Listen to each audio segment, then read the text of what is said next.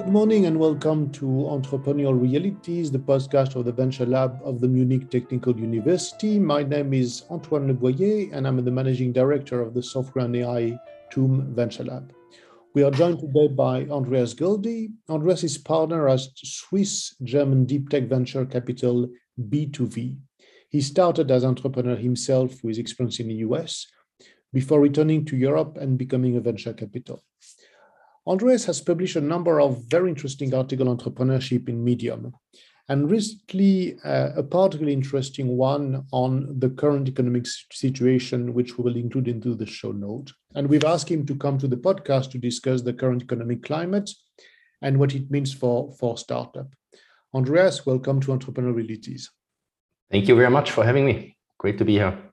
Thank you. Before we we we move to the the the, the topic of the situation, can you say a few words about btov?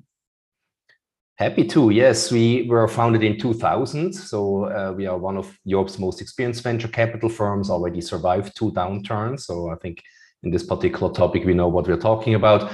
Uh, we are an early stage investor, mostly seed and early series A in a number of topics. Uh, I personally invest mostly in AI uh, and cloud computing.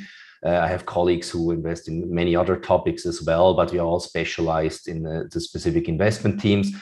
Uh, one of the unusual things about us is we have an angel network that we work with closely, about 250 very accomplished individuals who co-invest with us, who work with our portfolio companies, uh, so that we can really be the best partner we can through all the ups and downs of entrepreneurship. Now, on the piece that that you wrote in Medium, you you it, it's called the ten mistakes founders do on a downturn. You say that mm-hmm. you've done ten of them, and I think I probably have done eleven of them. can you can you give the main um, element uh, and, and, the main insight of, of the of the of the piece you wrote? I think there are really three main themes um, in these 10 points. So the first theme is really around founder psychology, right? When you are a young founder and you have been in the industry for a few years, uh, you have basically seen a very unusual environment uh, where everything was just constantly going up and up and up. And now being confronted with a market that has suddenly changed directions is quite hard psychologically. And, and, and again, I've been there personally as well as a founder.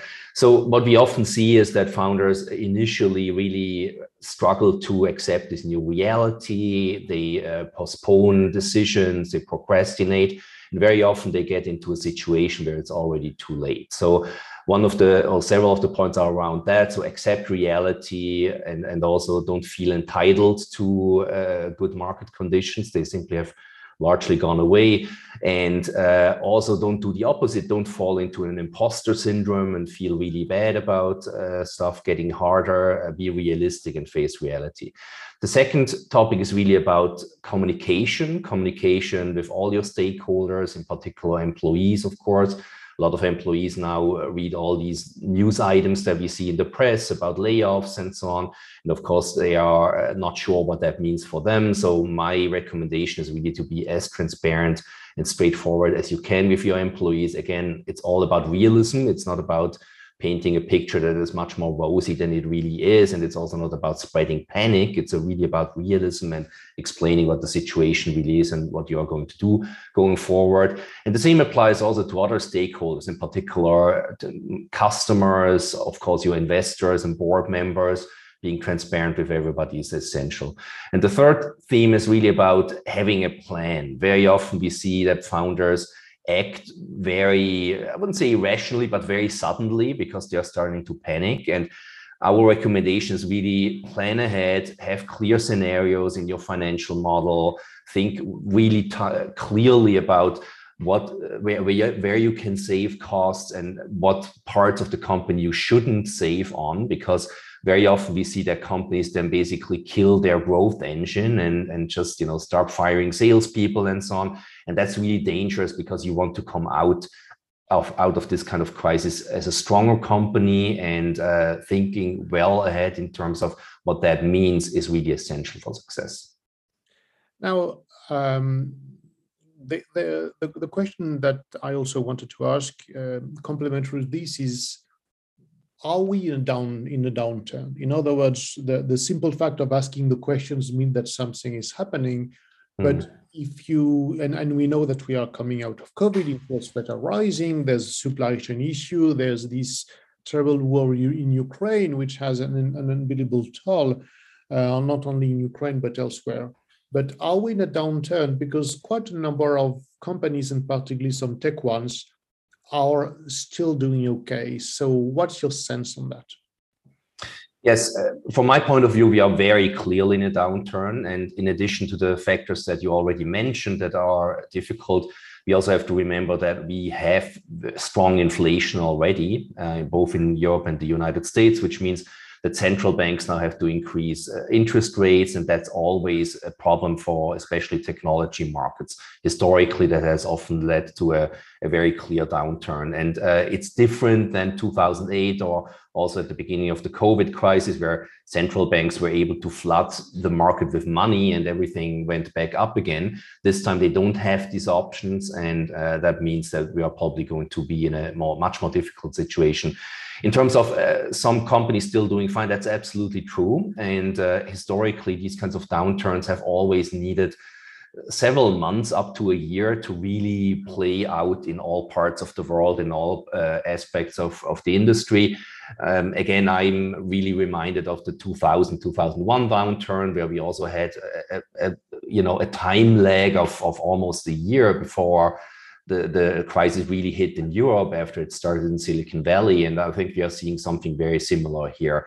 Tech stocks in America have started the, their decline in November of 21. So we are half a year in basically. And now we are seeing very clear signals in Europe as well. We have heard first uh, rounds of layoffs and so on. And in venture, we also see clearly declining uh, valuations. It's have uh, it's much more difficult now to raise money than just a few months or a few weeks even ago. So I, I, would say it's it's very clear that we are in a downturn. And again, it's all about facing reality, saying, "Oh, this is something that only happens in Silicon Valley and we're not affected." is is not a good idea. We have to be realistic. If we just focus on the startup, would you say that some sectors would be more affected than others? Um, would there be some more uh, geographies which would be more affected as well as, as some other ones? I would say in terms of geographies, it's uh, typically a case of time lag. Again, it typically starts in Silicon Valley and then makes its way through uh, Europe and, and, and also the rest of the world. We are in the middle of that already. In terms of sectors, I think the most important thing there is to think about who are the customers of these companies and how reliable and, and robust are the business models.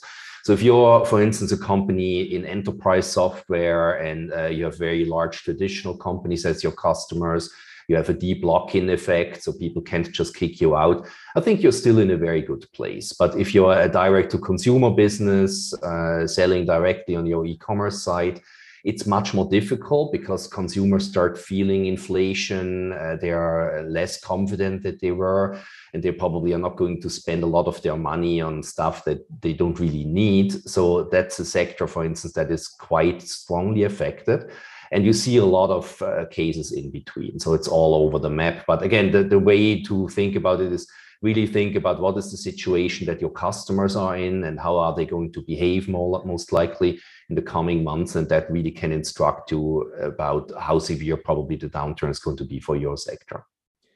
For, for a VC firm like, like btov, which focuses on deep tech, how is this modifying? Um, is this is this modifying your your criteria? Uh, is this something that you are looking differently in terms, I don't know, of uh, valuation, lengths of uh, um, money, you know, number of months, the, mm-hmm. the funding that you would do?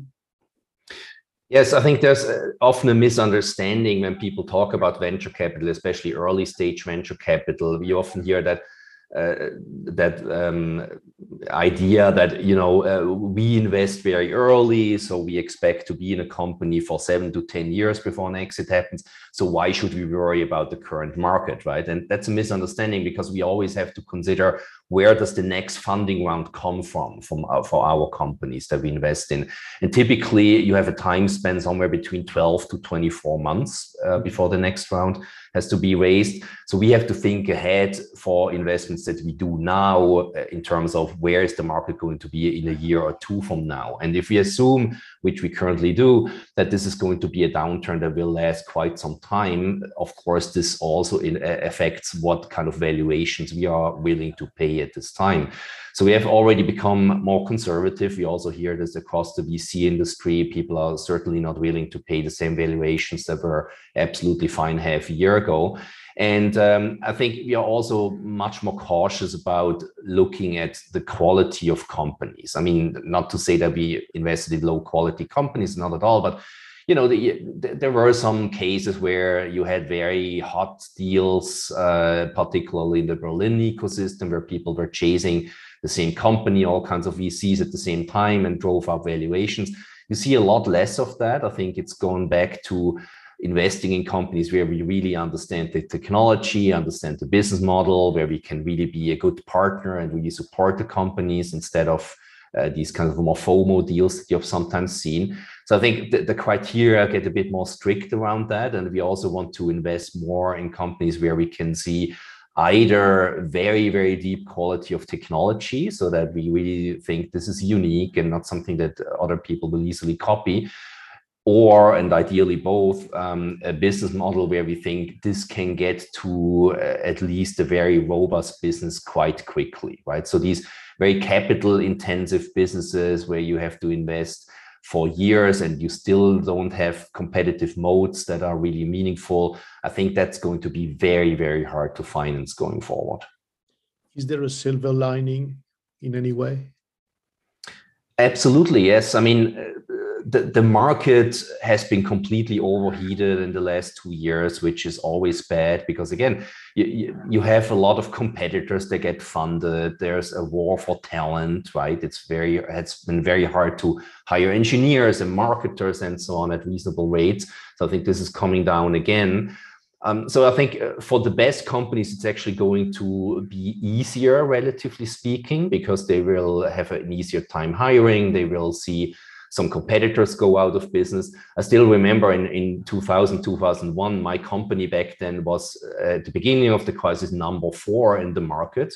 And when we came out of the crisis three years later, we were the clear number one. Why? Because the first three companies had all gone out of business, right? And we're going to see a lot of that, I think. So the very over-financed companies are going to struggle and that's great for the the strong and, and more frugal companies.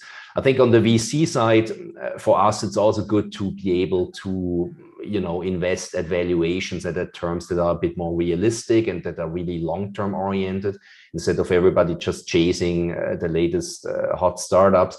So I think overall the market is going to uh, go back to uh, much more rational behavior patterns. And in the long run, I think that's only positive for everybody involved. Okay. Let me ask my usual questions. Do you have any advice for our listeners? Yes, I mean, going back to my points, I think being realistic and transparent, having a clear plan, that's really, I think, the best I can say.